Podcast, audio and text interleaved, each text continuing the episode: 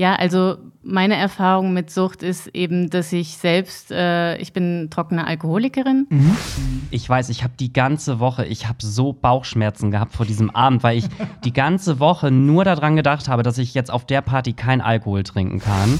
Ich bin stets vaginal und anal benutzbar für meinen Herren. Am liebsten werde ich doppelt gestopft. Okay, ich liebe es, wie sie schreibt. Hey, hier ist Hollywood Tramp, dein LGBTQ Hallo und herzlich willkommen zu einer neuen Folge vom Hollywood Tram Podcast, ein LGBTQ Podcast mit meiner süßen Wenigkeit und meiner Zuckerschnute Pierre. Hello, hello, hello. So, und wir sind heute aber zu dritt und nicht zu zweit und das hat auch einen Grund, den erklären wir euch noch. Und wir reden natürlich trotzdem auch über eure Telonym-Nachrichten, aber wir haben heute auf jeden Fall ein Thema, was viele von euch bewegt hat. Aber ich sage erstmal schon mal, wer da ist und warum sie da ist, das klären wir dann noch. Nämlich meine süße Pleuzibel, die ganz viele auch als DJ kennen aus Berlin. Herzlich willkommen. Hallo. So, wir lüften gleich das Geheimnis, warum du da bist, äh, weil sie ist natürlich heute unser super Special Guest, den wir uns auch beim Super Bowl gewünscht hätten, vielleicht. Ja, so als Special Act dann irgendwie, ne? Ja, wir haben ja letzte Woche gesagt, wir reden diese Woche auf jeden Fall über den Auftritt von Rihanna und ähm, ich glaube, deswegen reden wir heute mal nicht darüber, was wir zuletzt gehört haben, sondern steigen vielleicht direkt ein. Ich frage euch jetzt einfach mal, wie fandet ihr Rihannas Super Bowl-Auftritt? Weil ich wette, wir streiten uns gleich. Also ich fand ihn äh, ziemlich gut, aber ähm, ein bisschen war ich schon enttäuscht. Also wenn man es jetzt vergleicht mit Beyoncé und Lady Gaga, ist, ist es aber, aber ist halt Rihanna. Sie hat halt so ihr eigenes Ding irgendwie genau. gemacht, ne? Was sagst du, Pierre? Ja, also ich finde auch so beim ersten Gucken, also es war jetzt nicht so, dass ich dachte, irgendwie ist es schlecht, aber mir fehlte irgendwie noch mal so ein, ja, entweder ein Outfit-Change oder irgendwie noch mal, dass da irgendwas noch passiert, weil ich fand so die ersten zwei Songs waren noch richtig so, okay, wow, die Bühne voll krass und so und aber irgendwie passierte dann danach halt nichts mehr und es wiederholte sich alles nur noch und das mhm. fand ich halt ein bisschen schade. Ja, das stimmt. Das war auch untypisch, ne, dass sich das Set nicht so gewechselt hat und sie auch kein, kein äh, Outfit-Change und so gemacht hat. Aber ich muss auch sagen, ich fand es in dem Moment auch irgendwie geil. Ich habe es ja nachts irgendwie live geguckt und so. Und es war auch ganz spannend, weil man auf Pro7 auch schon gucken konnte, wie sie auf dieser Plattform steht. Und die waren so ein bisschen früher dran als äh, die Amerikaner und haben sie halt noch die ganze Zeit gezeigt und wie sie da hochgefahren wurde. Und dann stand sie da, bis ihr Einsatz ist und war so eiskalt und voll emotionslos. so halt wie Rihanna ist. Aber äh, ich fand es auch am Anfang richtig geil. Ich fand auch die Übergänge und so am Anfang voll geil. Und irgendwann in der Mitte hat sie mich so ein bisschen fast verloren. So, mhm. dann wurde es echt sehr eintönig. Und äh, das Ding ist aber, ich habe ähm, dazu, also ich habe auf TikTok dann eine TikTok TikTokerin gefunden, die das voll analysiert hat. Und ich habe dann dazu selber auch einen TikTok gemacht und ihre Analyse so ein bisschen wiedergegeben. Und das ist übrigens mein erstes TikTok mit einer Million Views. Uh. Herzlichen Glückwunsch. Und ähm, ja, und auf jeden Fall ist ihre Theorie, dass äh, Rihanna ist halt so das weibliche Geschlechtsteil, also so, so die Fruchtbarkeit, die ja, Weiblichkeit in Person. Die weißen Tänzer sind die Spermien. Und dementsprechend macht diese ganze Setlist halt irgendwie Sinn, weil die so von der Liebe und das neues Leben entsteht äh, durch Liebe. Das erzählt die Setlist irgendwie in drei Akte und so. Und als ich das gehört habe, hat es so wirklich in meinem Kopf so Boom gemacht, weil ich dachte, okay, weiß nicht, ob sie sich das gedacht hat, aber es macht halt krass Sinn. Irgendwie. Das macht voll Sinn.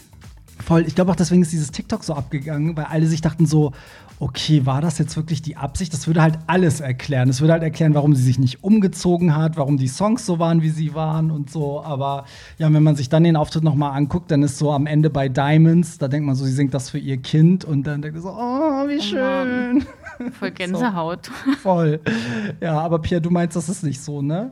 Ja, also ich habe gesagt, das ist alles Quatsch, weil ich finde, man kann halt in jede Performance irgendwas rein interpretieren und äh, klar passt diese Story irgendwie jetzt so auf diesen Auftritt Auftritt. Aber ich kann mir nicht vorstellen, dass Rihanna sich so dachte, okay, ich bin jetzt hier die Vulva und die Tänzer sind die Spermien. Also das finde ich irgendwie schon ein bisschen an den Haaren herbeigezogen. Und äh, ja, deswegen glaube ich, das ist gelogen. Okay, ich bin mir zu 100% sicher, dass zumindest das so ist. Die Setlist weiß ich nicht, aber zumindest, ich glaube doch wirklich, sie, sie war die Vulva. Ich glaube, sie, es, das Thema war einfach, ich bin schwanger, Leute. Es gibt kein neues Album, es gibt keine Tour. so. ja, aber gut, sind wir uns einig, dass es schon cool war. Es ist halt, Rihanna hat halt ihr eigenes Ding gemacht. Das mhm. war halt, ne, ich glaube trotzdem in den nächsten Jahren, man wird schon immer gut drüber reden. Also ich glaube, mit den Jahren wird man sagen, oh Gott, das war irgendwie geil. Mhm. Oder? Was glaubt ihr? Ja, ich denke, ich, ich denke auch. Also ich meine, ich, ich fand so krass, äh, wie sie einfach da drauf stand und äh, da rumgeschwebt ist und äh, die Tänzer da mit äh, ohne, also es sah aus, als wäre es ohne Sicherung, aber äh, keine Ahnung, ob, ob das mit Sicherung war, aber es war auf jeden Fall krass. Also Ja, fand ich auch. Glaubt ihr, das war, also alle waren ja so, oh, das wird ihr Comeback. Ich hatte manchmal das Gefühl, vielleicht ist das auch ihr Abschied so von der Musik. Hattet ihr manchmal das Gefühl? Weil ich dachte so, vielleicht war das jetzt auch ihre allerletzte Performance irgendwie. ich hoffe nicht. Ich hoffe auch nicht. Also ich glaube nicht, dass das jetzt so ihr Abschluss war oder ihr Abschied, aber ich kann mir jetzt auch nicht vorstellen, dass jetzt irgendwann dem nächsten Album oder eine Tour announced wird, weil sie ist Nee, halt, sie ist halt wieder schwanger und sie wird sich die Zeit nehmen und wer weiß, ob sie nicht sogar noch ein drittes Kind irgendwie haben möchte. Ähm, ich meine, Kohle hat sie ja genug, da braucht sie sich ja keine Gedanken machen. Und ähm, ja, ich denke mal, da wird jetzt erstmal nichts kommen. Nee, ich glaube, das war auch die Aussage, oder? So, Ja. guckt her, ich bin schwanger, so macht euch keine Hoffnung.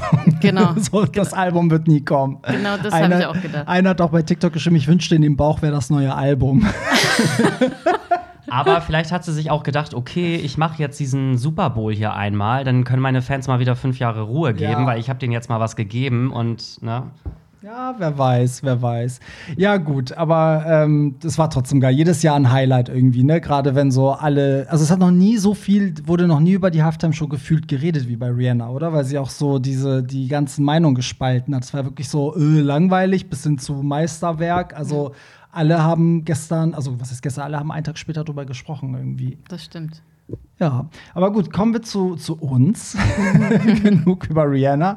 Also, wir, wie ihr wisst, heute ist ja ein Gast da und ähm, ich stelle dich jetzt mal vor, Ploy. Ich glaube, das ist am einfachsten. Also, wir kennen uns ja, weil wir beide uns äh, durchs Auflegen kennen. Wann, ich weiß gar nicht, wann fing das denn an? 2013, 14? Ja, um- um In Berlin, ne? Ja, Da hast du genau. mich noch fürs GMF gebucht Genau, und so. genau. Richtig witzig. Und ähm, genau, wir haben halt richtig viele Nächte zusammen irgendwie verbracht und aufgelegt und ganz viel erlebt und so.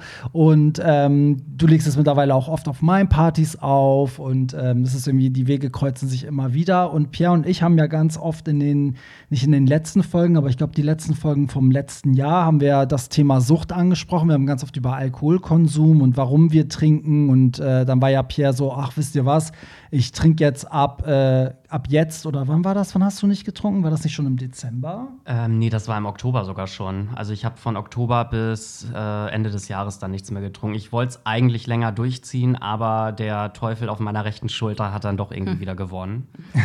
Ja, und äh, so kam das. Also dann haben ja ganz viele Hörer halt auch reagiert und irgendwie ganz viel hat sich über dieses Thema irgendwie gedreht und ganz viele waren so, ja, das ist irgendwie auch so ein Szene-Ding und auch gerade irgendwie Nachtleben und Schwule und ob das jetzt so ist, weiß ich nicht, aber auf jeden Fall wurde das oft gesagt und dann haben wir uns halt gedacht so, wir laden mal Ploy ein, weil du dich in dem Bereich, sag ich mal, besser auskennst, weil du einfach mehr Erfahrung gemacht hast, aber vielleicht erzählst du selber, was deine Erfahrung ist. Also Ja. bist du Suchtberaterin, bist du Professorin? Klär mal die Hörer auf. Nein, äh, ja, erstmal danke, dass äh, ihr mich eingeladen habt. Und ähm, ja, also meine Erfahrung mit Sucht ist eben, dass ich selbst, äh, ich bin trockene Alkoholikerin und ähm, habe mit jungen Jahren, also mit zwölf, habe ich ähm, meinen ersten Drink getrunken und ähm, und an den kann, kann ich mich natürlich noch erinnern. Und das, ist, äh, das ist ja nicht so häufig. Also zum Beispiel an meine erste Pizza kann ich mich jetzt nicht erinnern. Ja, das stimmt. die meisten wahrscheinlich nicht. Genau. Und, äh, und für mich war das damals, weil ich war, also ich bin eigentlich sehr schüchtern. Ähm, und für mich hat der Alkohol das bewirkt, dass ich eben äh, nicht mehr schüchtern war und ähm, auf Menschen zugehen konnte. Und das hat die, die Verbindung zu Menschen hat mir das erleichtert. Und, ähm, und das habe ich gemerkt. Also als ich dann getrunken habe, habe ich so dieses warme Gefühl. Äh, ich war irgendwie offener und äh, konnte mit Leuten irgendwie Spaß haben und war lustig. Ich war dann irgendwie so die Partykanone. Und, ähm, und das hat mir natürlich gefallen. Also ich, ähm, äh, jeder möchte ja gemocht werden. Und äh, ja, und dann ähm, hat sich das dann so entwickelt, dass es dann jedes Wochenende war und ähm, äh, ja, und je mehr ich getrunken habe, ähm, umso mehr ähm, hat, hat sich irgendwie alles da so ein bisschen drum ge gedreht, also Mhm. ähm, eine ganze Zeit lang. Ähm, und äh, ich bin dann irgendwann äh, in eine Klinik gekommen, also so eine psychosomatische Klinik. Und ähm, habe einfach gemerkt, dass, äh, dass Alkohol schon eine groß, große Rolle für mich spielt. Ähm, aber ich wollte es damals halt noch nicht wahrhaben Mhm. und bin dann, ähm, ja, das hat, ist dann so weitergelaufen und ähm, also Alkoholismus äh, ist sozusagen so ein, eine Krankheit, die sich halt, ähm, die progressiert. Also es ist so ein Progress, äh, also so eine Progress und ähm, und äh, ja, es war immer lustig, bis es dann nicht mehr lustig war. Ja. W wann war es nicht mehr lustig? Also reden wir darüber, dass man dann jeden Abend auch alleine trinkt? Oder war es halt wirklich für dich auch als DJ so dieses Wochenendding? Also hast du jedes Ja. Wochenende abgeschossen? Ja, ähm, also zum Schluss war es so, dass ich alleine getrunken habe, dass ich auch morgens getrunken habe, um, um, um den Tag zu überstehen. Äh, ich habe ähm, meine, also ich habe wirklich äh, meine Gefühle, also ich konnte die Welt nicht ertragen. Ja. Und, ähm, und ich brauchte Alkohol, um aufzulegen. Ich habe, ähm, weil da sozusagen auch diese, ähm, ja, die, ich, ich konnte halt diese Hülle fallen lassen, also diese und diese Angespanntheit und, äh, ähm, und war dann einfach locker flockig so. Und Darf ich da mal, ich muss Ja. mal ganz kurz was zwischenfragen. Ähm, also, ich glaube, das kennen ja ganz, ganz viele ähm, aus der Szene, dass man, sage ich mal, so am Wochenende Alkohol trinkt und feiern geht. Und ich glaube, jeder hat irgendwie auch schon im Jugendalter mit 14 oder 13 oder so auch das erste Mal Alkohol getrunken. Ähm, also, ich würde das gerne bei dir noch mal so ein bisschen chronologisch äh, aufbröseln. Ähm, wann hast du denn gemerkt, dass quasi dieser Alkoholkonsum über dieses Wochenendtrinken hinausgegangen ist, weil ich glaube, ganz viele denken ja auch, ach, ich trinke ja eh nur am Wochenende, das passt schon irgendwie. Und wo war bei dir so der Punkt, äh, wo das dann vielleicht auch mal unter der Woche passiert oder wo du selber auch das Gefühl hattest, okay, jetzt irgendwie gerät das so aus den Bahnen?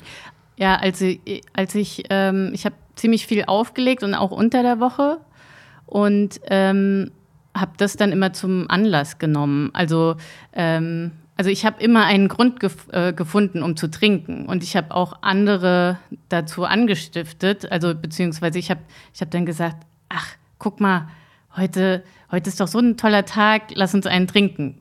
Und, ähm, und es war wirklich so, dass ich, dass ich äh, dann unter der Woche, das hat sich dann so eingebürgert, dass ich, da, dass ich dann wirklich auch unter der Woche getrunken habe und nicht nur am Wochenende. Und ich, ich habe mehrmals versucht aufzuhören, habe es dann manchmal geschafft, aber dann dachte ich, naja, jetzt habe ich mal zwei Tage nicht getrunken, dann kann ich ja jetzt wieder eins, eins trinken.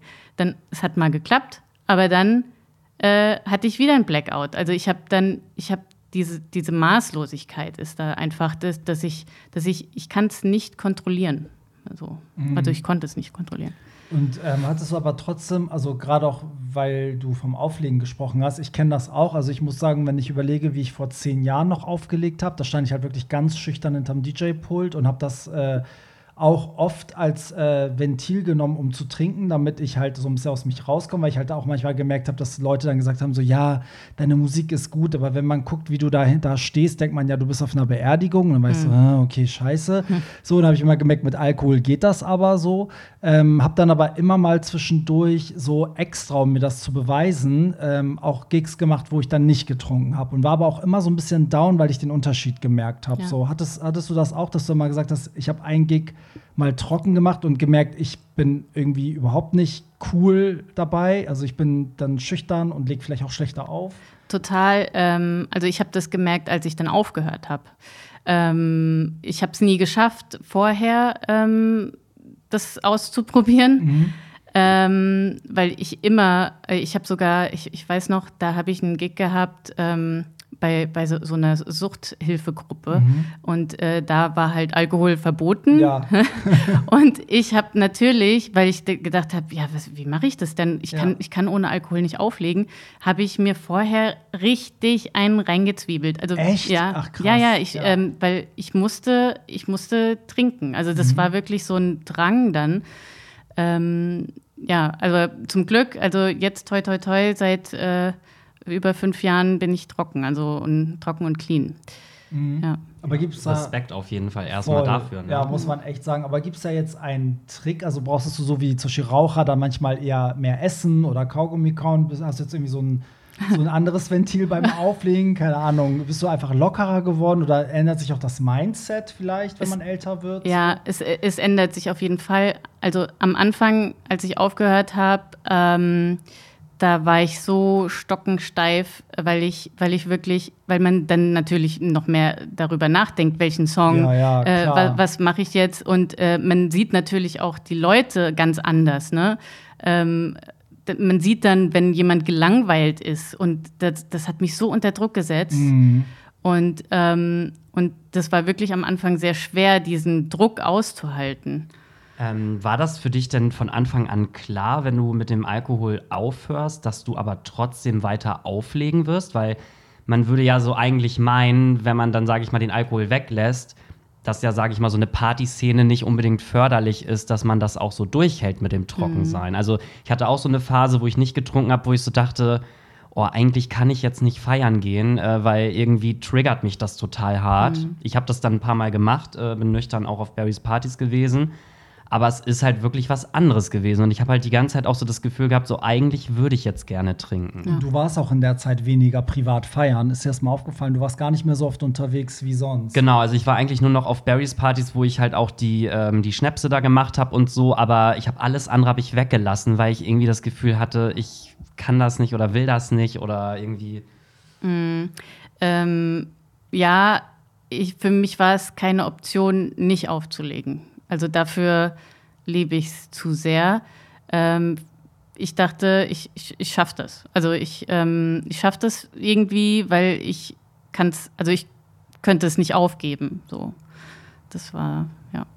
Und ähm, also jetzt, ich sag mal, jemand, der einfach mal so einen Abend trinkt, ne, das kennt man ja so. Leute, die dann sagen, okay, es ist Silvester, jetzt äh, hau ich mir richtig einen rein. Ich meine, normalerweise am nächsten Tag geht es den meisten ja wirklich scheiße. Ne? So ist das dann aber, also normalerweise sag ich mal, am nächsten Tag, so ein typischer Sonntag, denkt man sich dann auch immer so, ich trinke nie wieder im Leben. Ne? So, wie, wie ist aber das Mindset, wenn man in der Sucht ist? Also will man dann gar nicht erst ausnüchtern? Also ist dann da, also der Wunsch eher direkt weiter zu trinken oder wie sieht dann der Sonntag aus? Na, meistens, ähm, also wenn man schon, das sind verschiedene Stad Stadien. Also ähm, entweder man ist da drin äh, und denkt, ähm, mir geht so scheiße, ähm, ich trinke nie wieder und hat aber dann am Abend wieder das nächste Bier oder äh, Wein in der Hand. Ähm, oder es ist so, dass man, wenn es dann noch davor ist, äh, wenn man sozusagen nicht den Wunsch hat, auf, aufzuhören ähm, zu trinken, ähm, dass man dann weiter trinken muss, um den Pegel zu halten. Also es gibt ja so, es gibt ja tatsächlich so Pegeltrinker ähm, und äh, halt dann die, die sich total ins Ausschießen. Also es gibt äh, tatsächlich verschiedene ähm, verschiedene Versionen von, ähm, von Sucht. Ja. Und ähm, ich muss jetzt noch mal eine Sache fragen, die uns halt auch sehr, sehr ähm, getriggert hat, als es letztes Jahr im Podcast auch darum ging, weil Pierre und ich haben halt gemerkt, wir haben uns ja vorgenommen, dann nicht zu trinken. Und ich würde sagen, dass wir aber beide eigentlich, ich würde uns jetzt nicht als süchtig einschätzen, würde ich jetzt mal so sagen. Also irgendwie ist es eher so die Gewohnheit, aber wir haben ja auch beide genug Partys gemacht ohne Alkohol. Also auch oftmals auch spontan. Also zumindest bei mir war es auch oft so, dass ich dann vorhatte zu trinken, aber ich bin dann gar nicht dazu gekommen, habe es dann einfach gelassen und so. Und da merke ich auch, da fehlt es mir auch nicht. Merke es halt am nächsten Tag so, oh, ich habe gar nicht getrunken, witzig. So habe ich gar nicht gebraucht, hatte trotzdem gute Laune. Aber uns ist aufgefallen, als wir uns dann, als Pierre dann gesagt hat, er trinkt gar nicht mehr, da habe ich dann auch immer gesagt, okay, ich glaube, ich mache das ab Januar auch. Und dann drehte sich plötzlich so viel um Alkohol, dass es dann wiederum problematischer wurde als vorher, als man so war, ja, ein Schnaps oder ne, wo man einfach nicht nachgedacht hat, aber auch nie über die Stränge geschlagen ist. So, W wann merkt man denn, ab wann man so eine Sucht hat? Also kann man sich sozusagen auch vielleicht in so eine Sucht rein manipulieren, die man gar nicht hat? Weißt du, was ich meine? Ja, ja, ich weiß, was du meinst. Ähm, nee, also die Sucht ist, äh, also das ist so, wir sagen immer, äh, Alkohol ist ver verschlagen, trügerisch und mächtig. Okay, Ähm, krass. ja, es hört sich immer sehr dramatisch an, aber es ist tatsächlich so, weil also der Alkoholismus sitzt sozusagen so im Kopf. Also der Alkohol ist an sich gar nicht das Problem, sondern ähm, diese verschobene Wahrnehmung, die man, die man hat. Also diese, dieser Alkoholismus ist halt wirklich, ähm, es ist einfach eine verschobene Wahrnehmungsstörung sozusagen. Ähm, und ähm, und der Alkohol ist sozusagen die, die Medizin. Und ähm, wir haben sozusagen noch nie gelernt, mit normalen Gefühlen dann umzugehen, ähm, ohne sich wegzumachen. Und, ähm, und wann man dann merkt, ob man süchtig ist, ist eigentlich, wenn du wirklich die Kontrolle darüber verloren hast, also dass, dass, du, dass du maßlos trinkst oder beziehungsweise es immer wieder missbrauchst. Also wenn es dir schlecht geht, dich wegmachst. Äh, wenn es dir zu gut geht, dich wegmachst. Also es ist wirklich so ein ähm, und gerade auch, wie man sich verhält. Also die meisten ähm, nassen Alkoholiker sind halt sehr narzisstisch, äh, drehen sich um sich selbst, ähm, ähm, sind, sagen immer, die anderen sind an allem schuld. Ja. Äh, Macht man ja bei fast jeder Sucht erstmal, ne? dass man genau. auf die anderen schiebt. Ja. Genau, ähm, ist sehr ich-zentriert und ähm, lügt irgendwie, äh, versucht alles so hin zu manipulieren, ähm, ja, dass, dass es irgendwie hinpasst. Also ich, ich habe manchmal wirklich in verschiedenen Spätis meinen Alkohol gekauft, weil ich Angst hatte, dass irgendeiner denkt, ich hätte ein Problem. Ah, okay. Also man, man plant schon so drumherum, um nicht aufzufallen oder Genau. baut sich so seine Tricks und Hintertürchen wahrscheinlich auch, oder? Genau, genau.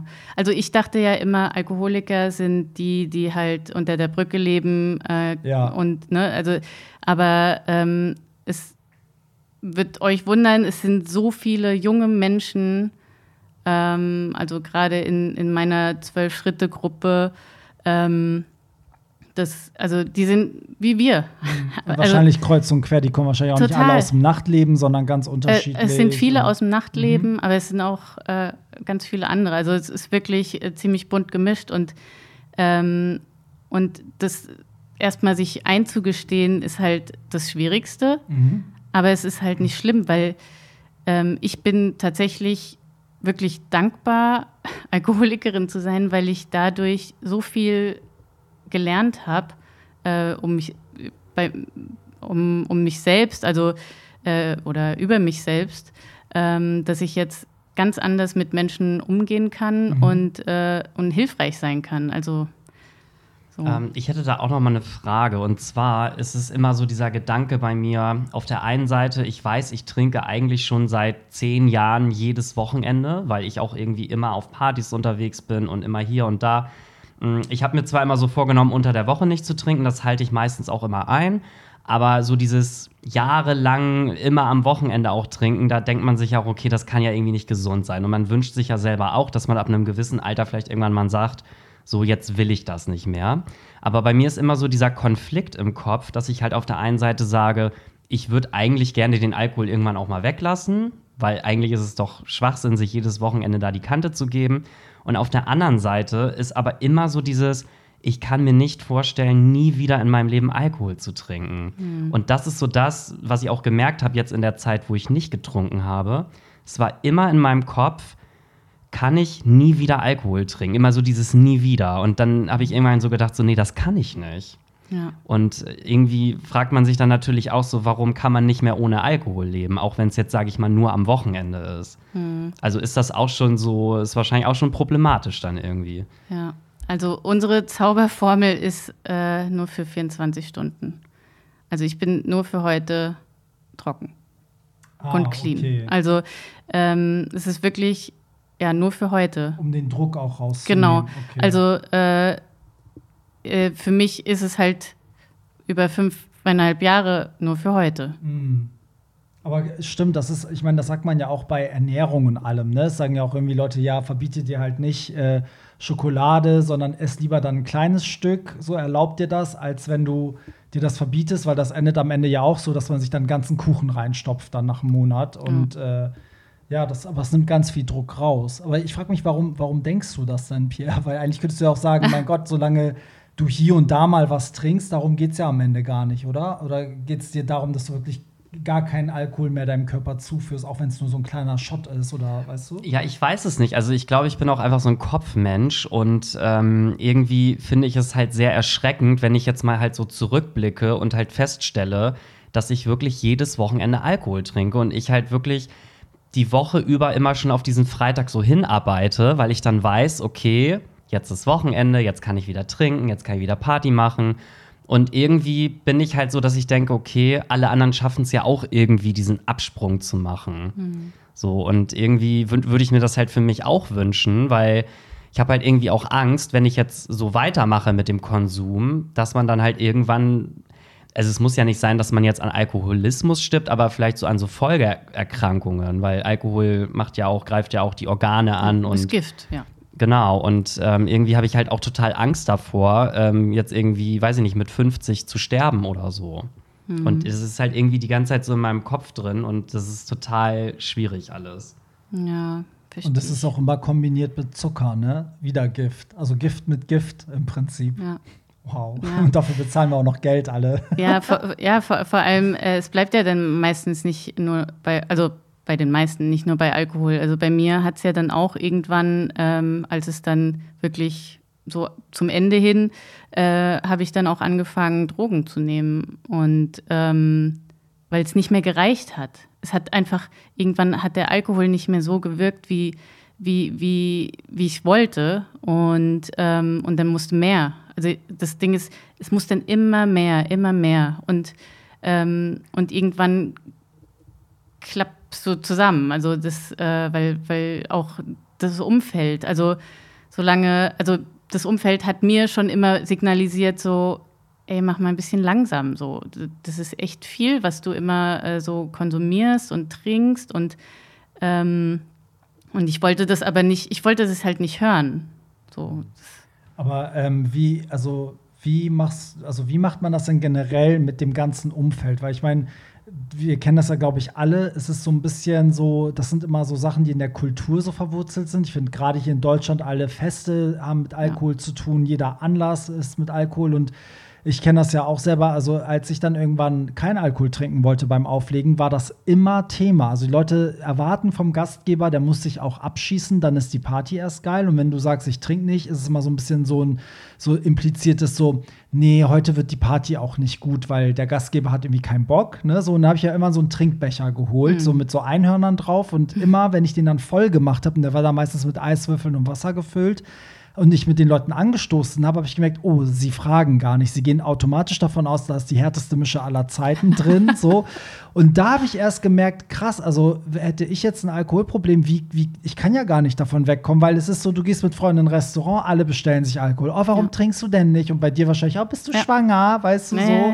So, du gehst irgendwie zu einem Geburtstag, alle trinken. Du gehst aufs Oktoberfest, die Leute trinken. Also egal was, ist, selbst Fußball ist bei uns mit Saufen verbunden. So, das ist ja, als würde ich in ein Restaurant gehen und als einziger nicht essen. So, also, und wie, wie machst du das dann? Also wirst du trotzdem ständig konfrontiert und ist dann Angriff die beste Verteidigung, indem du sagst, ey, ich bin trockene Alkoholikerin, lass das? Ja, ähm, also in letzter Zeit, also das passiert mir sehr oft auch. Ähm, und äh, dann sage ich, also wenn es manchmal sage ich, nee, ich trinke nicht. Und wenn dann jemand sagt, äh, ach komm, einen kannst du ja trinken, dann sage ich, nee, ich bin trockene Alkoholikerin. Und dann, das ist so mein.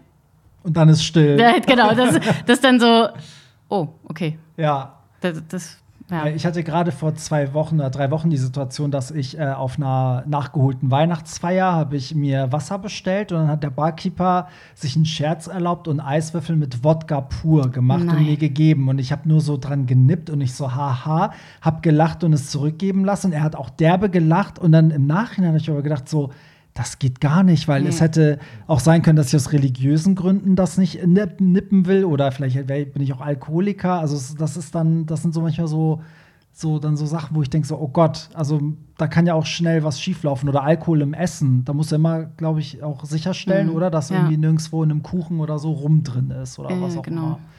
Ja, krass. Aber wo du das gerade mit dem Kuchen sagst, ne, da hätte ich jetzt auch noch mal eine Frage dazu.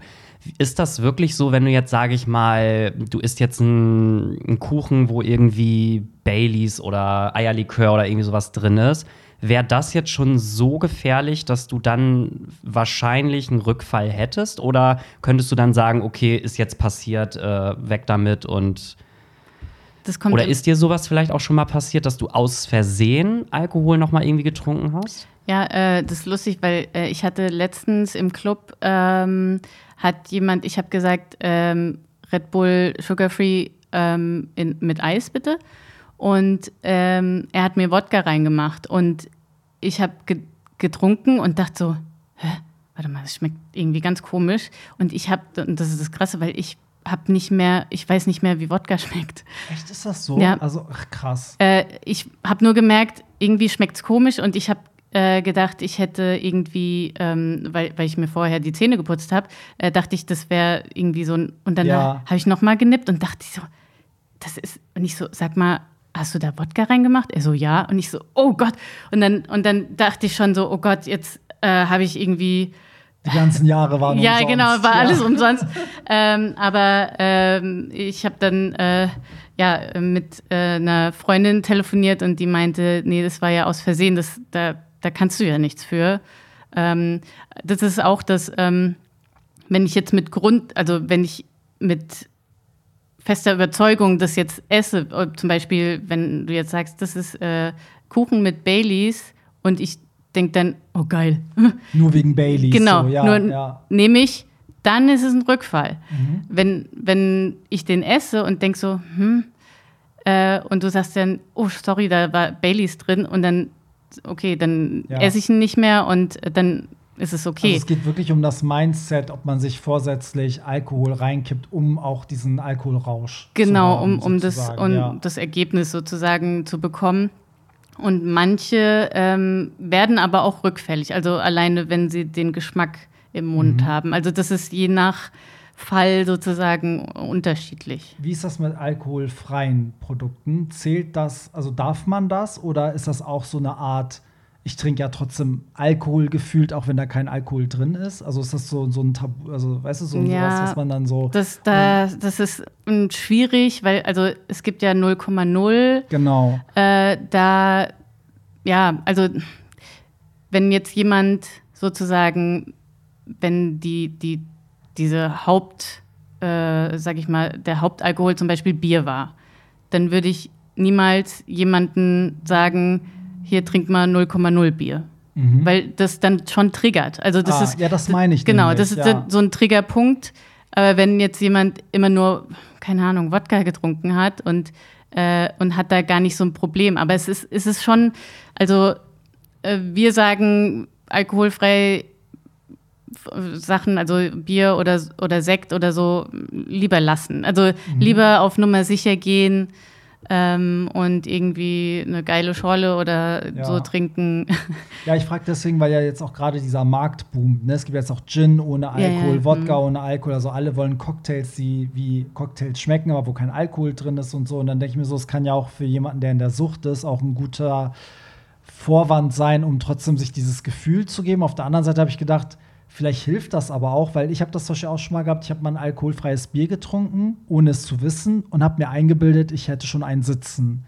So, einfach weil dieses, der Geschmack, also es ist aber auch, da habe ich auch mit Pierre letztens drüber geredet, wir haben auch ganz oft am Sonntag, wenn wir nicht getrunken haben, durch dieses, also unser Gehirn hat schon diesen Kater mit der Müdigkeit verknüpft, sodass wenn man am nächsten Tag einfach nur müde ist, haben wir ganz oft gesagt so, ey, ich fühle mich so, als hätte ich gestern auf der Party derbe gesoffen. So. Ja, das ist, äh, der, der Körper ähm, hat ja auch sozusagen ein Gedächtnis. Und äh, je, wie, wie es dann angetriggert ist, äh, reagiert auch der Körper. Ja, also kann das Ja. durchaus sein, dass man dann so eine, so eine Scheinkater Ja. dann am nächsten Tag gefühlt hat. Ähm, bei mir ist es zum Beispiel, wenn ich emotional viel erlebt habe, Mhm. äh, wenn ähm, fühle ich mich am nächsten Tag, als hätte ich, also so- wir, wir nennen das dann so emotionaler Kater. Ah, Also es fühlt okay. sich an wie ein Kater, weil wir uns so emotional irgendwie äh, ja über keine Ahnung, ich finde jetzt kein Wort, aber wenn es dann, wenn's dann halt drüber ist, dann Ja. äh, ja, hat Ja. man einen kleinen Kater. So. Wie ist das heute für dich im Nachtleben? Also ist, spielt das noch eine Rolle oder also bist du, stehst du trotzdem manchmal da und denkst so, hm, ja, würde ich jetzt trinken, würde ich vielleicht besser performen? Oder stehst du sogar da und guckst dir die anderen an und denkst so, oh, die sind alle so peinlich, weil das habe ich selber manchmal, wenn ich nicht trinke, gucke ich da auch manchmal so Pierre und die anderen an, wenn die besoffen sind, denk so, ja, es ist irgendwie süß bescheuert. Ich, so, ich bin wahrscheinlich selber genauso schlimm, wenn ich betrunken bin, aber der, der Nüchterne unter den Besoffenen findet die Besoffenen ja immer irgendwie nervig, so. Aber äh, wie geht's dir dann? Also fehlt dir das oder ist es mittlerweile, also ist es für dich schon normal, sozusagen die Nüchterne unter den Betrunkenen zu sein? Es kommt immer auf mein, meine Tagesform an. Mhm. Also deswegen sage ich jetzt im- immer, äh, 24 Stunden. Genau. Ja. Also wenn ich, wenn ich ähm, sozusagen meditiert habe und irgendwie in meine Meetings gehe, ähm, bin ich anders gesettelt, als wenn ich irgendwie nicht gut drauf bin. Und äh, manchmal denke ich dann so, oh Mann, ich komme überhaupt nicht in Flow. Äh, jetzt ein Schnaps wäre, da würde ich wahrscheinlich besser drauf sein. Ähm, und das, das ist auch wirklich, also was ich immer noch merke, äh, wenn ich jetzt auflege, äh, dass es mir manchmal, weil, weil ich halt so verkopft manchmal bin. Mhm. So. Und manchmal fehlt mir das, aber ich weiß halt, wo es endet. Und, Ja. und ähm, das will keiner. Ja. also ich muss sagen, ich habe da, vielleicht hilft das ja dem einen oder anderen Hörer, aber ich habe auch so einen ganz guten Weg gefunden, weil ich dann irgendwann, also ich hatte auch immer Alkohol nur getrunken beim Auflegen, weil ich auch dann einfach lockerer war. Ich habe mich dann getraut zu tanzen und zu feiern und so.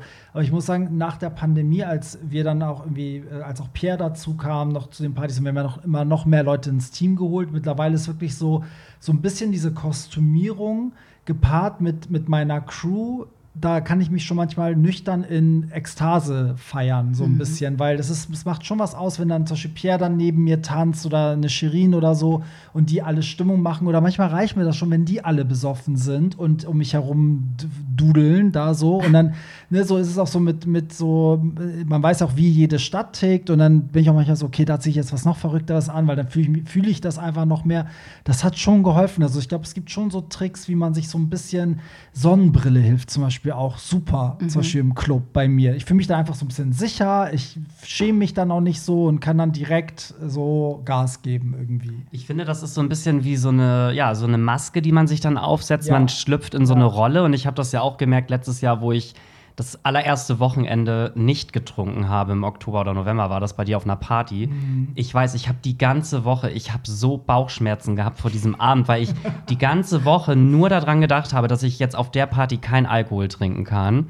Und ich habe echt gedacht, wie soll ich das überleben? Weil ich brauche auch immer so ein bisschen Mut, weil ich stehe ja vorne immer bei den Gästen und muss mit denen ja auch so ein bisschen interagieren.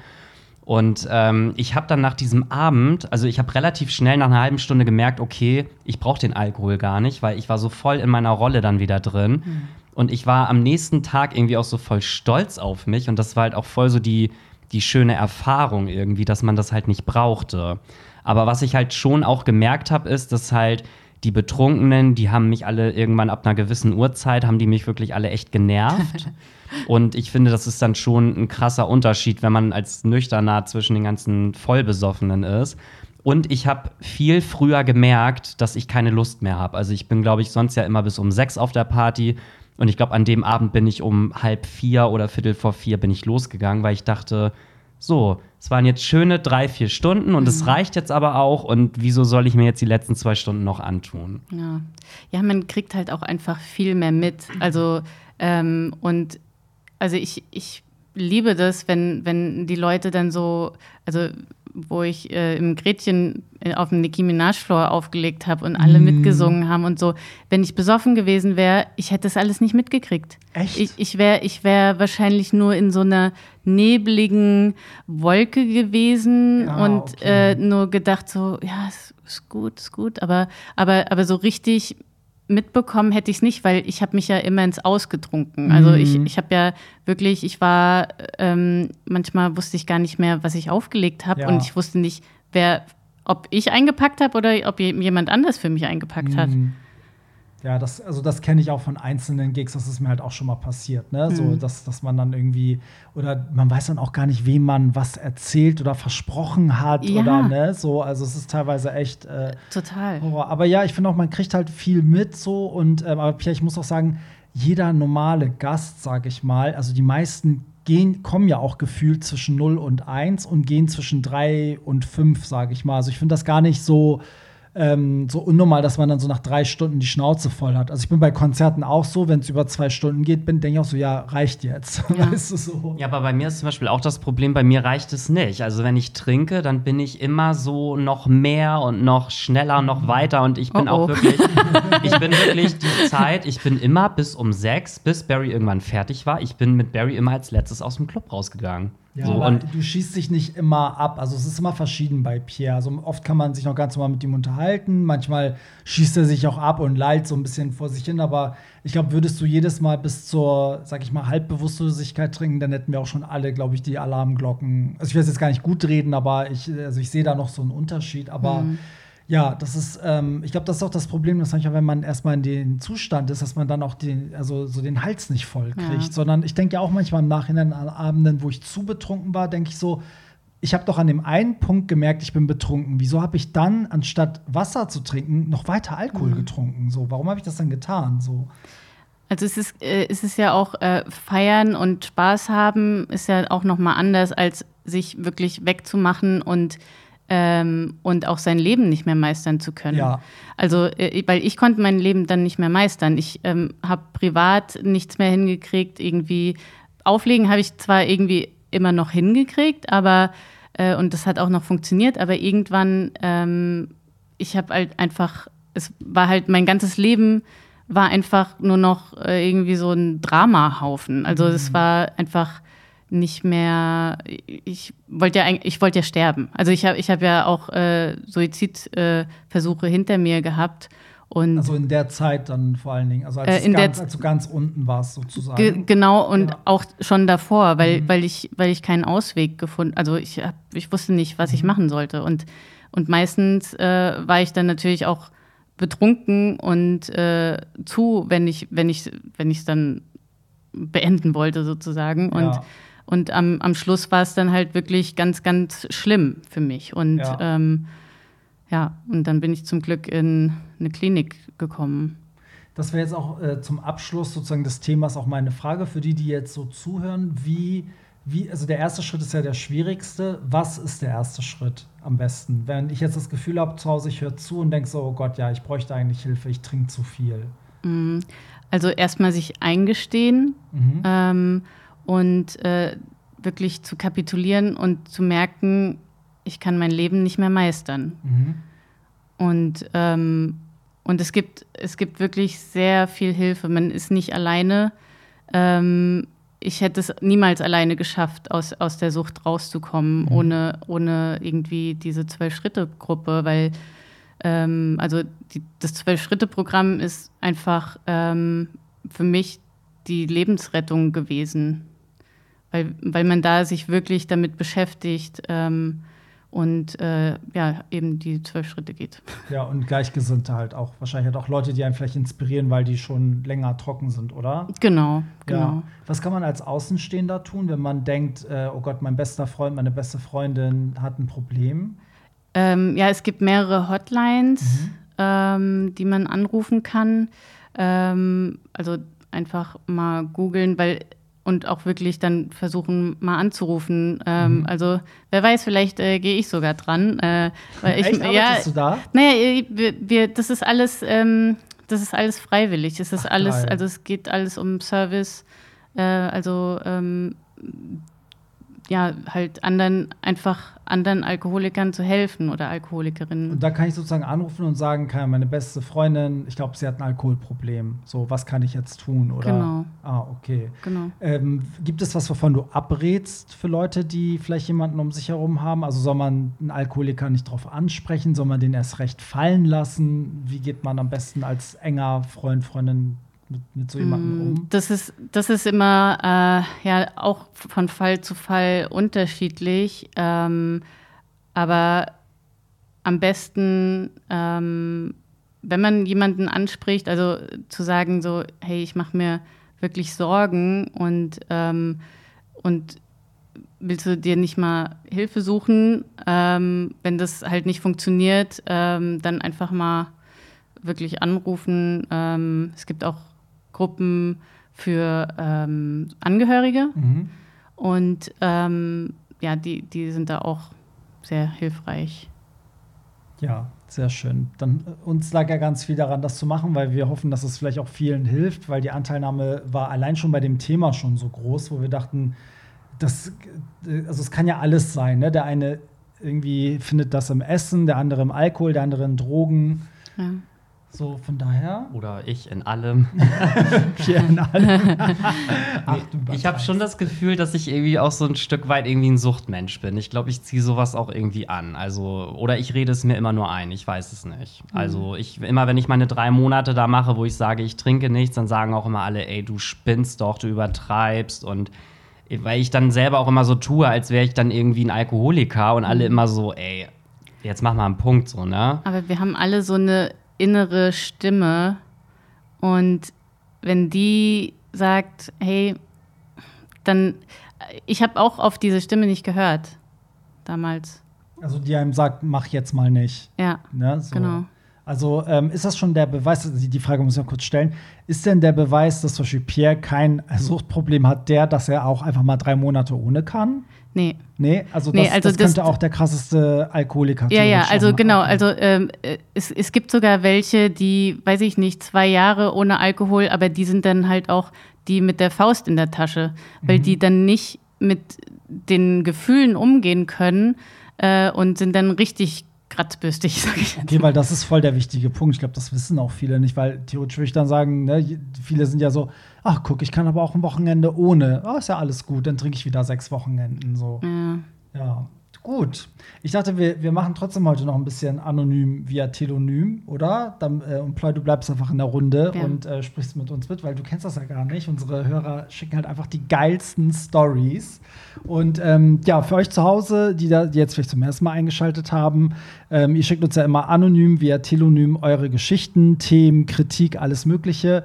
Und ähm, den Link dazu findet ihr in den Show Notes. Ihr braucht auch keine App, da klickt einfach drauf und dann könnt ihr in das Textfenster was reinschreiben. Und wir sehen wirklich auch nicht, von wem das kommt. Es sei denn, Pierre, du arbeitest mit dem FBI zusammen und hast da deine Tricks. Okay, ich lese mal ähm, eine Nachricht vor und zwar: Einen schönen guten Sonntag, meine Lieben. Ich liebe den Podcast und höre ihn seit äh, schon einer Weile. Barry, ich liebe deinen Humor und wenn du so rumsingst im Podcast, hä, wann singe ich dann im Podcast rum? Singe ich manchmal, Pierre? Ich weiß Keine Ahnung. Bitch, better have my money. Das kann ich singen. Von Pierre mag ich die diplomatisch, äh, sein diplomatisch sein. Und jetzt mein Anliegen. Ich bin in einer Beziehung seit circa neun Monaten. Alles läuft immer traumhaft schön und ich liebe meinen Freund über alles. Er ist einfach mein Traummann unter allen möglichen Aspekten, menschlich und im Bett, haha.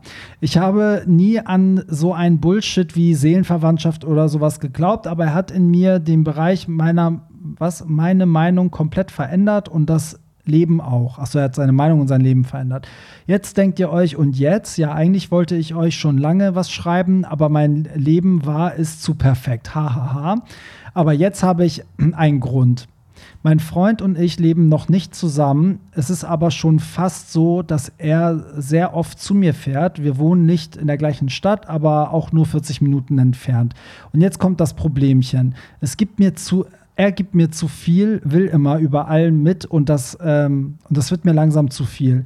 Ich habe ihm schon mehrmals gesagt, dass es zum Beispiel, wenn ich mit meinen Arbeitskollegen was organisiere, dann ist er natürlich nicht eingeladen. Das gleiche mit engen Freunden, vor allem wenn ich keine, keinen Partner dabei sind. Ich möchte mich einfach mit meinem Freund ohne ihn, mit meinen Freunden ohne ihn treffen, denn ich es auch mal genießen, einfach mit meinen Freunden über das Gott und die Welt okay, hier sind manchmal, kennt das ja, manchmal sind so kleine Fehlerchen drin, ohne dass ich die ganze Zeit irgendwas erklären muss, weil er ja nicht auf der gleichen Ebene mit meinen Freunden ist. Außerdem ist er ja bei größeren Veranstaltungen wie Geburtstagsfeiern oder ähnlichem selbstverständlich dabei. Wie findet ihr sein und mein Verhalten? Bin ich zu streng oder seht ihr es wie ich? Danke fürs Lesen und alles Gute euch. Gut, ich würde sagen, fragen wir unsere Gästin. dein, dein Debüt in Anonym via Telonym. Oh Gott. ähm, ja, also ähm, jeder hat ja in der Beziehung, braucht man ja auch äh, irgendwie so sein, seinen Raum. Und ich glaube, ähm, es ist total normal zu fühlen, dass man mit seinen Freunden auch mal alleine Zeit verbringen möchte, weil sonst ist man ja immer so, es gibt euch nur noch im Doppelpack. Äh, man kann ja gar nicht mehr irgendwie über, wie er ja da geschrieben hat, äh, über Gott in die Welt. Äh, man ist ja dann schon noch mal eingeschränkt, ähm, wenn der Partner oder Partnerin irgendwie dabei ist. Also manchmal. Ne? Also es, ja, also oder? Ja, also ich sehe das genauso. Ich verstehe aber auch die Problematik, wenn man schon die ganze Zeit immer alles zusammen macht, dass man dann dem Partner nicht auf einmal sagen will, so, jetzt will ich dich aber nicht dabei Mhm. haben. Ich glaube, man muss da grundsätzlich einfach mal das Gespräch suchen, gerade auch, ähm, weil du ja geschrieben hast, dass ihr auch äh, noch nicht zusammen wohnt und das ja vielleicht auch irgendwann mal vorhabt. Nicht, dass das nachher irgendwie so ein Grund wird, dass ihr dann doch nicht zusammenziehen wollt, weil ihr euch jetzt vielleicht schon so ein bisschen zu sehr klettet. Ähm, ja, ich würde da einfach mal ganz offen und ehrlich drüber sprechen, dass man sagt so, hey, ich verbringe total gerne Zeit mit dir und das soll auch so bleiben, aber dass jeder auch mal so seine Tage braucht, wo er mal ja alleine mit seinen Freunden unterwegs ist. Finde ich auch. Ich finde das auch so wichtig für eine Beziehung, weil ich finde, eine Beziehung, das müssen immer zwei Individuen sein mit ihrem eigenen Leben, die aufeinandertreffen, weil nur dann ist es spannend. Dann kann man sich mal gegenseitig von was erzählen und man kann auch mal den anderen vermissen oder weiß nicht, ob ihr das kennt, aber manchmal, wenn man dann so voll verliebt ist, dann erlebt man was, denkt so, oh Gott, am liebsten würde ich das jetzt ihm zeigen und so. Und das fehlt ja, wenn du alles zusammen machst, so, dann fehlt das. Und ich hätte jetzt auch gesagt, gerade wenn die dann zusammenziehen, dann ist das ja alles nur noch eine Einheit. Da kann man, da verliert man noch oft auch diesen, ähm, dieses spannende, prickelnde zwischeneinander, weil das wird dann, wie du schon meintest, Ploy, dann werden aus zwei Leuten eigentlich eine Person. Und das ist, finde ich, immer Gift für jede Beziehung. Man muss aber auch so ein bisschen aufpassen, ähm, weil ich hatte das auch in meiner letzten Beziehung, dass wir am Anfang immer alles zusammen gemacht haben und irgendwann hatte ich so das Bedürfnis, ich will jetzt auch mal was alleine machen. Und das ist dann aber irgendwann auch so ausgeartet, dass wir gefühlt irgendwie alles nur noch alleine gemacht haben. Also man muss da irgendwie versuchen, so ein Gleichgewicht zu finden, sonst ja, driftet das entweder in die eine oder in die andere Richtung halt ab. Ja, sonst lebt man sich vielleicht auseinander. Das kann natürlich auch passieren. Ja, aber ich würde auch sagen, einfach drüber reden und äh, offen und ehrlich sein. Das hat ja auch meistens nichts damit zu tun, dass man den Partner nicht dabei haben will, sondern dass man einfach so ein bisschen Abstand braucht, damit es halt auch irgendwie interessant und spannend bleibt, oder? Genau. Ja, finde ich auch. Kommen wir zum nächsten. Hey Tramps, ich schreibe diesen Telonym, während ich mit euren tollen Podcast anhöre. Mein Problem, bin vor knapp zwei Jahren nach Hamburg umgezogen und schaffe es nicht, in der Community anzukommen, beziehungsweise schwule Freunde zu finden, mit denen ich regelmäßig ausgehen kann. Versuche keine große schwule Party zu verpassen. Letztens, letzte Pop the Floor war 1000 von 10, vielen Dank. Klappt aber trotzdem nicht, weil ich meistens trotz Alkohol zu schüchtern bin, um Jungs anzusprechen. Ey, guck, da haben wir das Thema schon wieder, ne? Außerdem sind Dates eine Seltenheit und in einer Beziehung war ich in meinen 25 Jahren noch nie. Weiß wirklich nicht, was ich noch tun kann, um das alles zu ändern. Habt ihr welche Ideen? Herzlichen Dank im Voraus und ich freue mich schon auf den 11.2. Ach, dann war der jetzt auf der letzten Pop the Floor. Witzig, nee, Pop the Floor war es gar nicht, Hollywood Tramp Ball. Ah, okay, ja, witzig. Ja, gut, das ist auch alles schon, ja, vor 14 Tagen. Das ist Ja. jetzt natürlich schon ein bisschen her. Ja, wir hängen halt immer so ein bisschen hinterher mit den Telonym-Sachen. Floy, wir kommen nicht hinterher. Aber was sagt denn Ploy? Wie findet man neue schwule Freunde? Nee, Floy, sag du doch mal was zu diesem, das interessiert mich viel mehr, zu diesem schon wieder Alkohol zu schüchtern. Ey, Alkohol ist echt so dieses Ventil um für alles Ja. manchmal, ne? Ja, ja. Äh, ja, ähm, nüchtern zu schüchtern und besoffen zu offen. Der ist geil. Kannte ich noch gar nicht. Kanntest du den? Ich kannte den ja, ich hau den auch öfter mal raus. Weil das, das trifft sehr gut auf mich zu. Ja, aber ich, wie, ist das so ein Hamburger Ding? Hast du das Gefühl, in Berlin lernt man eher Leute auf Party kennen? Ja, naja, in Berlin ist ja auch so äh, sehr ähm, international. Sehr viel kommen und gehen. Genau, Ne? Ja. äh, äh, und die, die sind auch da so ein bisschen offener äh, und, und reden halt viel miteinander. Ähm, ich weiß gar nicht, wie es hier in Hamburg, also ich, ich muss sagen, immer wenn, wenn ich hier in Hamburg war, habe ich schon viele kennengelernt. Aber vielleicht ähm, ist auch da ähm, dieses äh, Service machen, also wenn er vielleicht sich irgendwie in irgendwas einbringt sozusagen und äh, nützlich ist, ähm, ist ja meistens so, dass man eine Verbindung schafft und äh, dass er vielleicht, keine Ahnung, äh, früher hat man ja so Flyer verteilt oder so, als Flyerverteiler oder irgendwie so. Ähm, aber dass er irgendwie sich in einem Club, äh, weiß ich nicht, ähm, vielleicht auch als Barmann oder kein, also irgendwie nützlich macht. Auf die Idee wäre ich jetzt gar nicht gekommen. Nee. Die ist gar nicht so schlecht. Also so Teil davon zu werden, Teil, anstatt ja, nur genau. Besucher, kann man Ja. natürlich machen. Ich habe trotzdem das Gefühl, dass man auf Party nicht wirklich, also ich habe auch schon Freunde, ich habe glaube ich zwei, drei Leute kennengelernt, die, mit denen ich bis heute befreundet bin und das war einfach nur auf einer Party, wir haben uns auf der Tanzfläche gesehen, angetanzt und waren sofort Friends, so ist mir auch passiert, aber es ist sehr, sehr selten.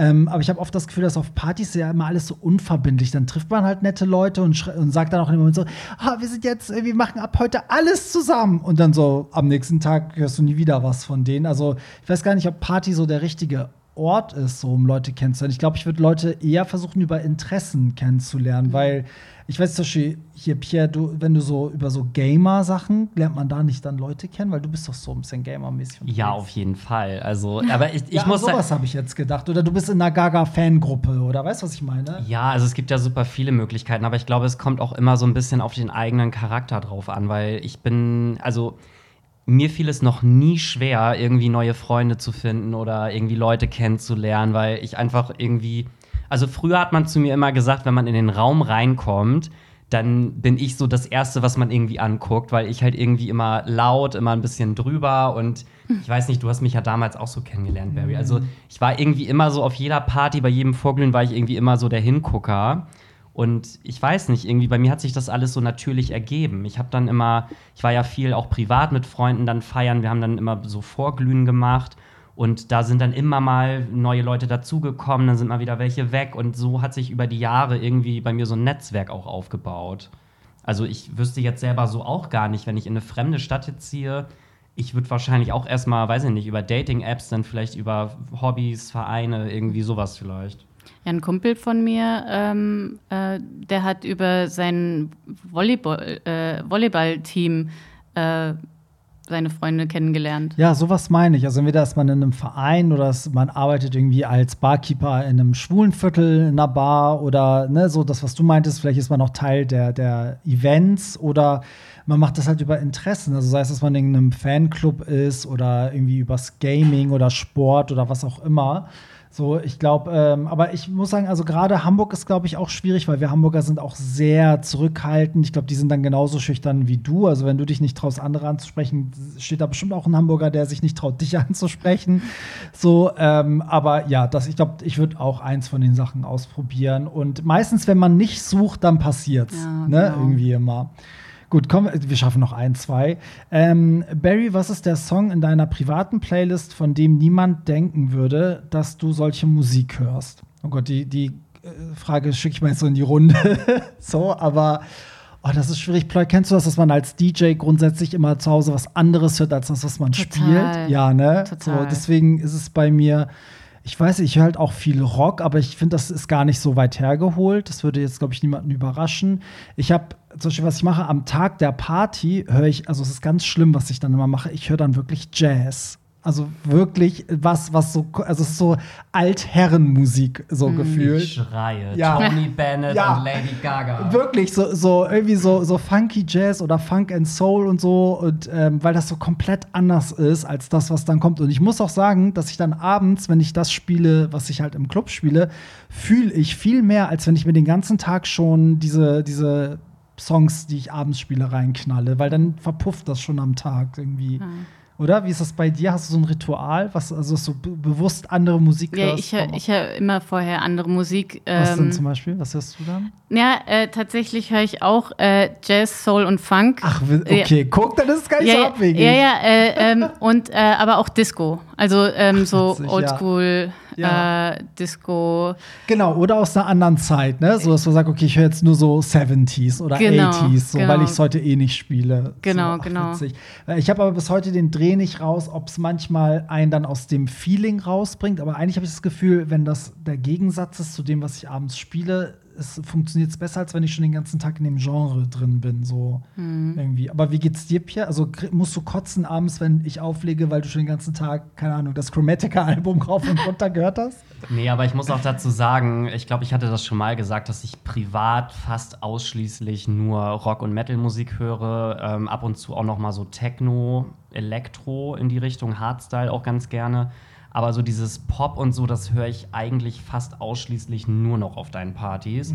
Und selbst da bin ich manchmal schon so ein bisschen so. ah, irgendwie, weil du machst ja immer so deinen Chromatica Renaissance und äh, jetzt dieses Rihanna-Songs und dadurch, dass wir das halt in verschiedenen Städten ja auch immer wieder machen, hat man ja auch immer wieder dieselbe Musik und irgendwann denkt man sich so, ach, irgendwie ist das auch schon so ein bisschen ausgelutscht. das Willkommen im. Club. Ja, so, so geht's uns DJs. So. Und du musst ja theoretisch, wenn du mit so einem neuen Programm am Start gehst, du musst das ja auch in jeder Stadt machen, weil die Leute sind dann wirklich so, wieso hast du in Berlin, keine Ahnung, Diamonds gespielt und bei uns nicht? Und seitdem bin ich so, ich muss das Programm so, wie es ist. Ich ändere natürlich ein bisschen vielleicht die Reihenfolge, aber an sich ist es, also wir haben ja ein paar im Team, also zum Beispiel Shirin, die macht jetzt mehrere Termine mit als Pierre zum Beispiel. Ich habe auch zu ihr gesagt, du wirst nach dem letzten Termin in Frankfurt nie wieder Rihanna hören können. so, das, du wirst für immer gesättigt sein. Aber ja, aber ich habe jetzt nicht so in meiner Playlist, was jetzt so so ganz, also ich bin jetzt nicht so wie, wie Pierre, dass dann auf einmal so ein, so ein Heavy-Metal-Song dazwischen ist. Stopp, Veto.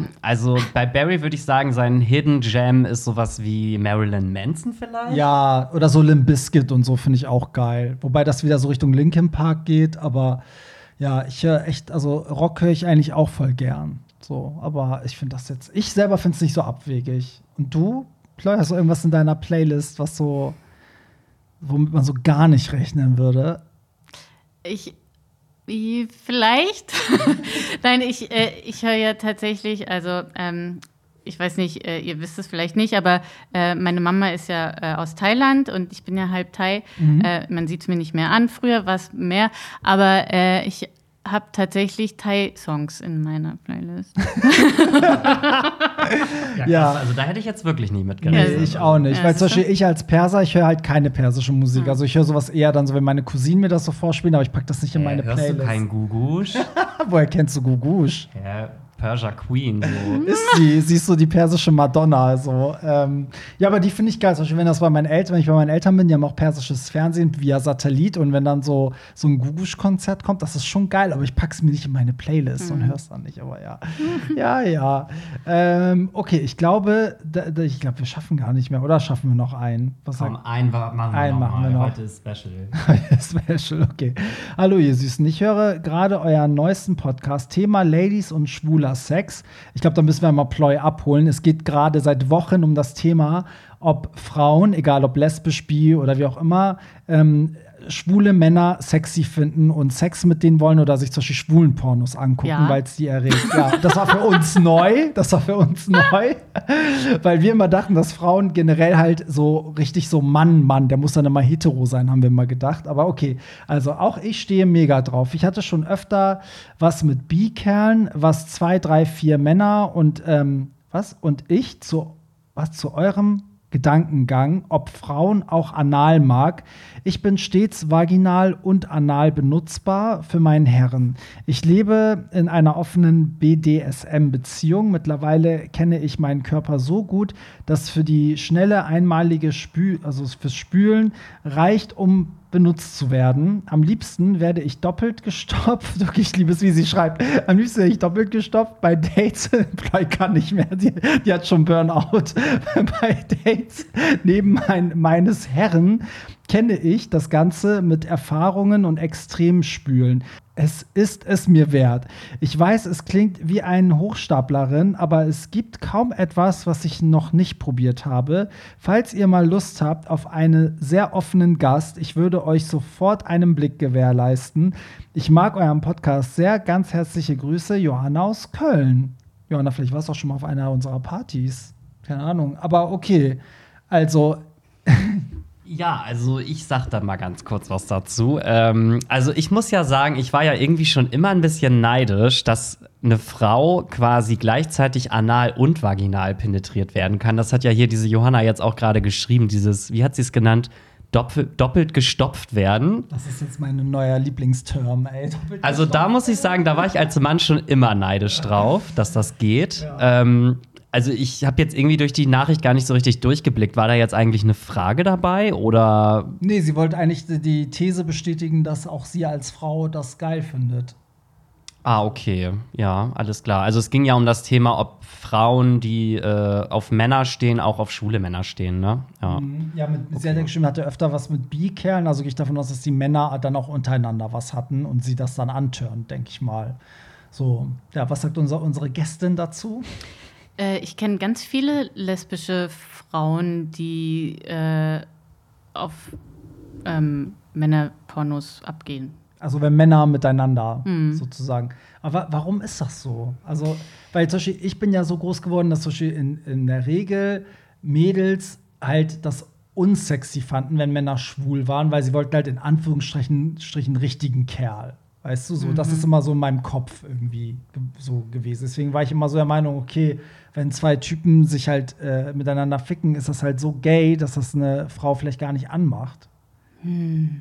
Also bei mir ist es so, also ich kann ja jetzt nur von mir sprechen, ähm, dass, also ich bin auch eher, ich gucke mir lieber hetero oder, oder Gay-Sex an, weil ähm, bei Frauen finde ich, da irgendwie manchmal ist es nicht authentisch äh, oder beziehungsweise irgendwie denke ich mir, ja komm, wir machen es besser.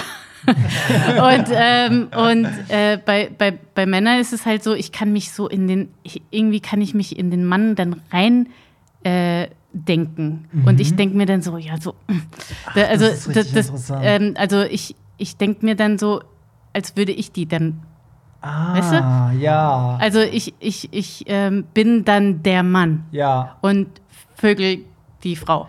Okay, weil Pierre und ich gucken auch gerne Heteropornos, haben wir schon mehreren Folgen erzählt. Aber denkst du dich dann, kannst du dich in beide reindenken dann? Oder wie, wie ist es dann? Also ich weiß gar nicht, wie ich, also wie ich das beschreiben soll. Wenn ich mir ein Heteroporno angucke, dann, ja, also worauf achte ich da? Also irgendwie gucke ich es halt hauptsächlich auch wegen dem Mann, weil ich es irgendwie auch so voll spannend finde, mal so ein, so ein Heteromann halt auch beim Sex zu sehen einfach. Das finde ich irgendwie geil.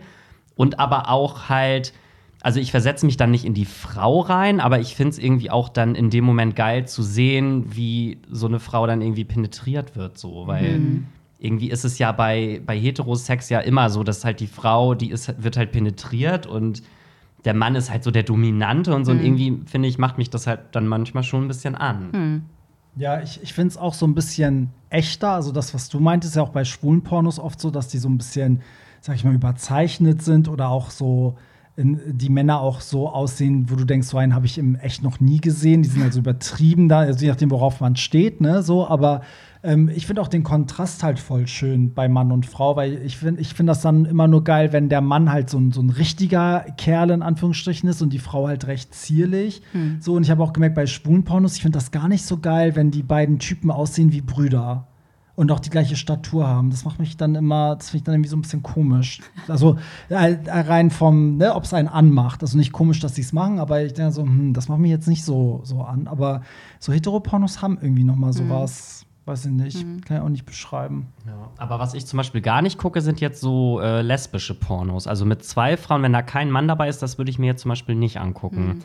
Aber ich finde zum Beispiel auch geil, wenn jetzt bei einem Heteroporno, sage ich mal, die Frau den Mann penetriert. Das finde ich zum Beispiel auch geil, wenn das quasi so falsch rum ist.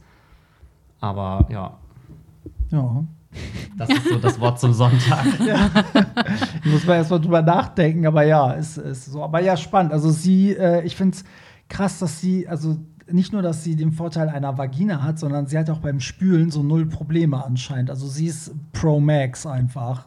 So. Ja, liebe, liebe Johanna aus Köln, du bist unsere neue, neue, was, was ist hier unsere, Unsere Analkönigin. Ist so, ist einfach Aber so. jetzt sind wir auch Doppelt alle irgendwie voll verstört nach dieser Nachricht. Ich habe das Gefühl, wir sind jetzt hier alle so, äh, okay. So, ja, weil die war so, ich finde, die hat so gar nicht mehr in das heutige Thema reingepasst, weil wir haben ja auch gar kein Thema mehr so wirklich, aber wir haben es echt geschafft, vom, von Alkoholsucht zu, zu Doppel, was hat sie gesagt, Doppelgestopft Doppelgestopft. werden. ja, so ist das hier im Podcast. Erstmal ein riesengroßes Dankeschön an dich, Ploy, dass du, ähm, du wusstest ja, du bist heute in Hamburg, hast es selber angeboten und vorgeschlagen und ich habe mich mega darüber gefreut, weil es ist immer so, man hätte es natürlich auch so auf Remote machen können, aber es ist immer schwierig. Über Zoom ist es schöner, wenn man beisammen sitzt und so. Und ähm, ich werde, also wenn das für dich in Ordnung ist, werde ich dein Instagram mit verlinken, weil vielleicht will sich ja der ein oder andere auch ähm, privat bei dir äußern. Klar, auf jeden Fall. Und also, ähm, genau, deswegen in den Shownotes findet ihr Ploys Instagram, natürlich Pierre und meins auch. Und ich muss an dieser Stelle auch noch mal was loswerden, weil ähm, ich habe jetzt so ein bisschen das Gefühl gehabt, dass manche das missverstanden haben. Also wenn ihr uns bei Telonym schreibt, lesen wir es natürlich vor. Wenn ihr uns bei Instagram schreibt, lesen wir es nicht vor, aber wir erzählen ja auch anonym darüber. Wenn ihr aber absolut nicht wollt, dass irgendwas, was ihr uns schreibt, irgendwie vorgelesen wird, dann müsst ihr das auch sagen. Ne? So, weil manchmal sagt man dann so, ja, uns haben ganz viele geschrieben, dass sie, keine Ahnung, Rihanna blöd finden und dann schreiben manchmal Leute, so, das habe ich bei Instagram geschrieben, das sollte keiner wissen. Und ich so, hä, weil wir haben doch wieder einen Namen genannt und du weißt auch gar nicht, ob das nicht über Telonym kam. Also, ja, nur, dass ihr wisst, es gibt da einen Unterschied. Also, wenn ihr privat was loswerden wollt, schickt es an, an Pierre und mich über Instagram und sonst über Telonym. Ja, und ansonsten, wie immer, alles in den Shownotes. Party-Dates habe ich jetzt gar nicht gesagt, aber findet ihr auch in den Shownotes. So, und wenn ihr das hört, steht eh nur noch Frankfurt und Köln an und dann habe ich Pause. Loy, möchtest du noch etwas zum Abschluss sagen? oh. äh, ja, erstmal nochmal danke und äh, falls sich irgendjemand da draußen angesprochen gefühlt hat oder irgendwie sich nicht sicher ist oder Hilfe braucht, äh, ihr könnt mich gerne anschreiben und ähm, ich, ja, ich helfe, wo ich kann. Ist sie nicht süß? Ja, total Zucker. Ist so. Und ähm, ich will an dieser Stelle auch eine Sache verraten. Und zwar apropos Ploy und ich auflegen. Das können wir jetzt auch schon mal sagen. Also am 8. April sind wir wieder in Berlin im Gretchen. Und da gibt es auch wieder einen zweiten Floor. Und das habe ich noch gar nicht verkündet. Das wird jetzt hier weltexklusiv, weil Ploy hatte eine richtig geile Idee. Wir haben ja letztes Mal den Nicki Minaj Female Rap Floor gemacht. Und diesmal gehen wir noch einen Schritt weiter. Wir machen Nicki meets Ari. Also ein Ariana Grande Nicki Minaj Floor. Ich glaube, du wirst auf jeden Fall ausrasten, Ja. Ploy. Du freust dich da schon so drauf. Ich glaube, unsere Gäste auch. So, und was das Thema auf dem Hauptfloor sein wird, lasst euch überraschen. Ich habe gehört, Rihanna bringt ein neues Album raus. Das wird der Pierre Daily Floor, habe ich gehört. Ich habe gehört, Pierre Daly bringt ein neues Album raus. Ja, gucken wir mal. So, danke, dass ihr zugehört habt und dann hören wir uns äh, nächsten Sonntag wieder. Ne? In diesem Sinne, bye. Das war's. Nicht traurig sein. Mehr Hollywood Tramp findest du im Netz unter hollywoodtramp.de und bei Instagram at hollywoodtramp.